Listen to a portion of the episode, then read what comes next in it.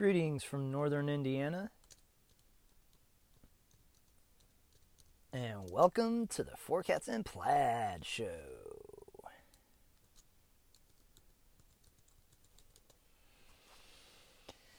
I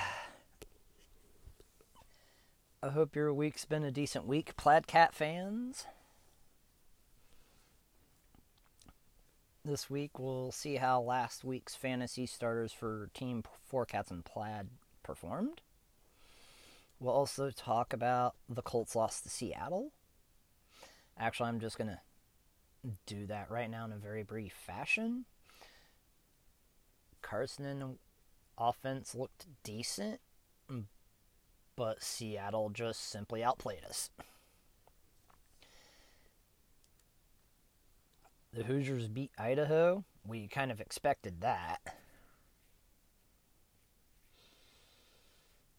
And this week we have a very big opportunity. Noon kickoff, we're playing Cincinnati. Now, why would I call this one a big opportunity? Cincinnati's a group of five school that's highly rated. Or, scratch that. They're a soon to be Power Five school. Because in the process of preparing the show and doing the show last week, BYU, Cincinnati, Houston,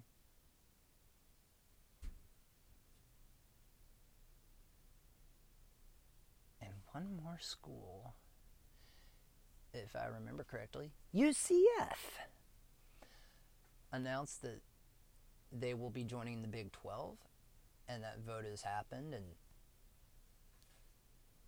they will all be joining within the next few years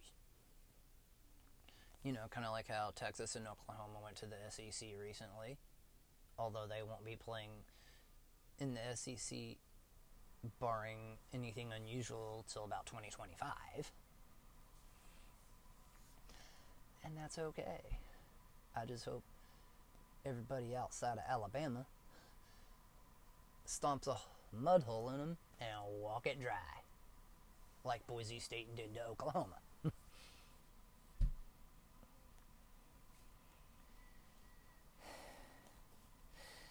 I understand the last couple episodes got a little more political than some of you may have anticipated. Just understand I had a lot on my mind and was trying to process what was going on with you, the listener. Just know I truly do care for you and respect how you want to address the issues in our world, even if we are on opposite sides.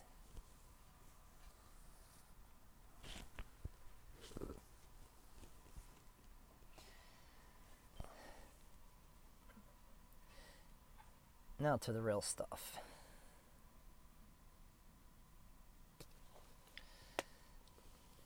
Sadly, our fantasy football team came up on the short end of the stick.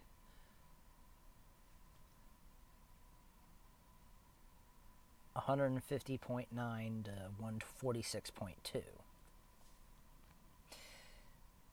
Your host legitimately left points on the table at quarterback.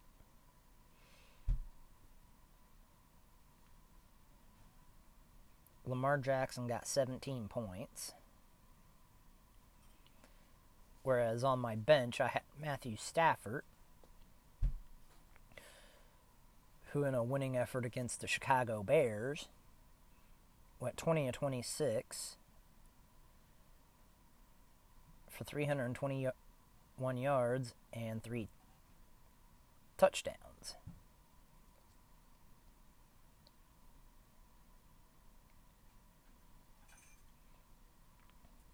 My running backs were pretty pedestrian.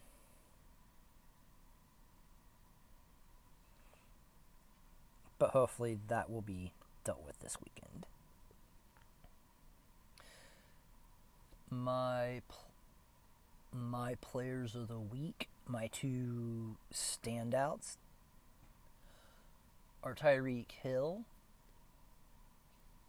who had one carry for four yards and caught 11 passes for 197 yards and one touchdown for a total of 37.1 points in a winning effort against the Cleveland Browns. My other standout was Amari Cooper, who had 13 catches for 139 yards and two tutties, and that got him 38.9 points.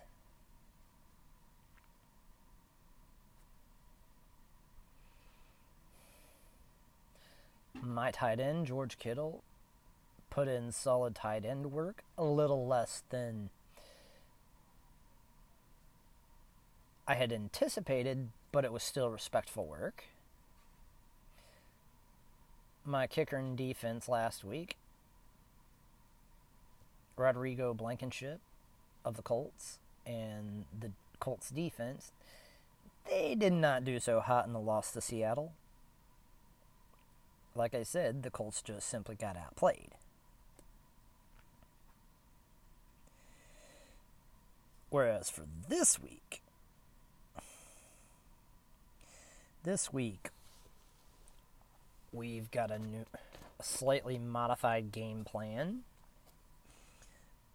This week I'm slated to be the a very serious underdog. And I'm just going to have to live with that. This time around, leading the kids into battle is going to be Matthew Stafford. Starting running backs will be Devin Singletary and Nyheim Hines. In the fle- in one of my flex spots will be Najee Harris.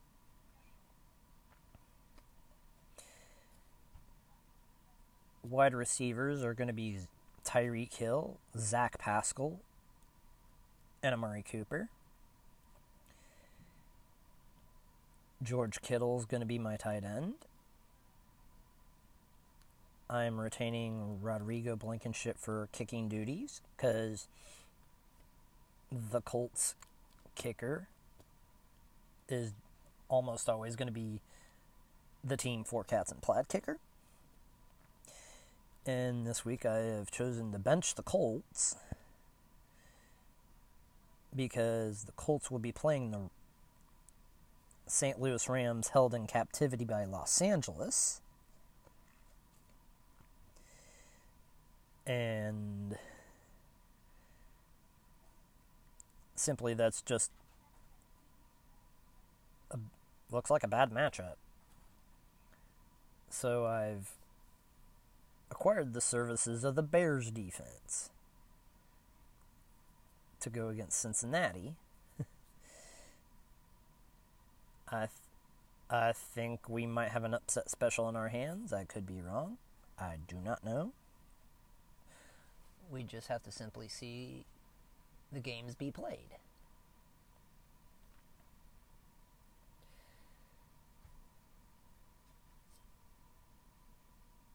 Okay.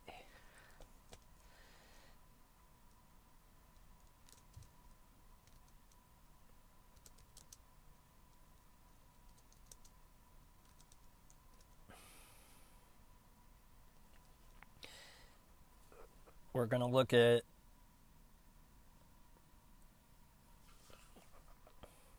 Indiana's win against Idaho. Interesting. I'm looking at this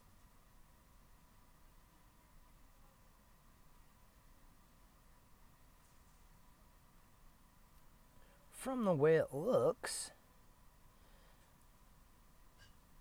Indiana's gone in more of a rush heavy direction. Because combined quarterback play for Indiana quarterbacks Michael Penix Jr. and Jack Tuttle They threw for a combined 13 of 20.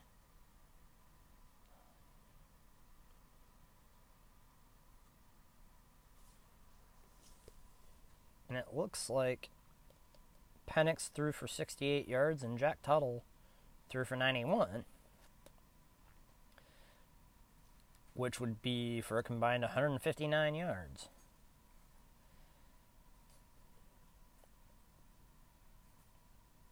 Whereas Indiana's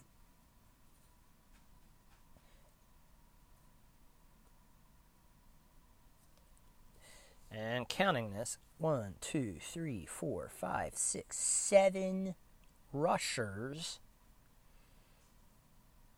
with positive yards. With one man, USC transfer Stephen Carr getting 22 carries for 118 yards and a tutty.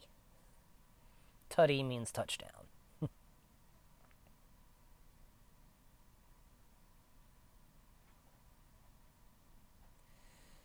uh, the receivers, potential NFL prospect Ty Fryfogle had five catches for 29 yards. Eh, that's a bit disappointing. You would have thought he'd have gotten more yardage, but maybe the defenses were keying in. And then in the guy who got the most yards is AJ Barner, who had one catch for 76 yards and a tutty. Uh, so the way it looks here, the quarterbacks threw for a combined three touchdowns. Penix one threw two. Jack Tuttle threw one. And the running backs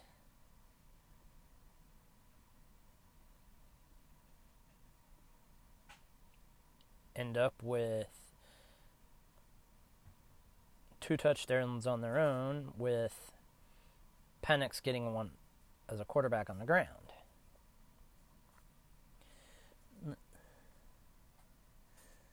The defense recorded one sack and no picks. Defense needs to step it up a little further.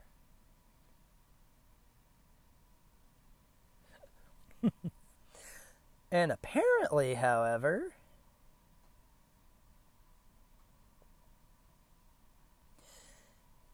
there were two punt returns for touchdowns.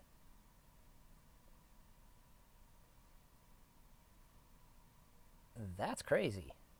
When you get multiple special teams touchdowns, that's a pretty good job.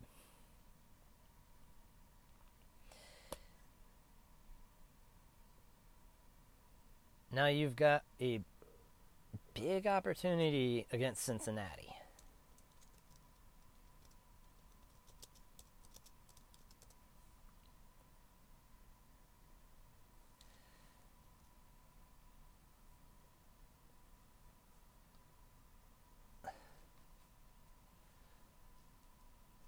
And Cincinnati's the number eight team in the land.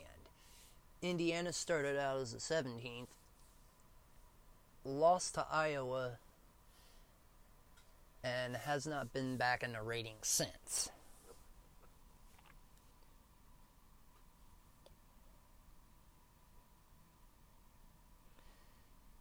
Let's see what the odds are saying.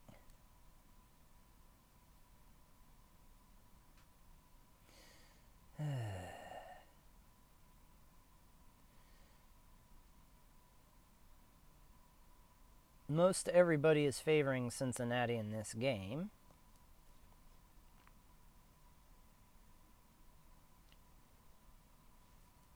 We'll see about that. And then next week, Cincinnati plays Touchdown Jesus.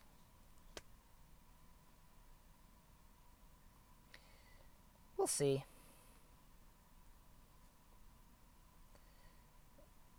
We will definitely see.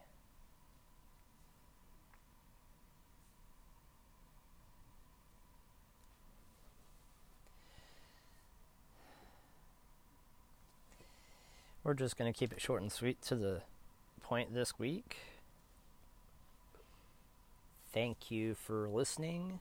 Be excellent to each other, and home is where the Shire is.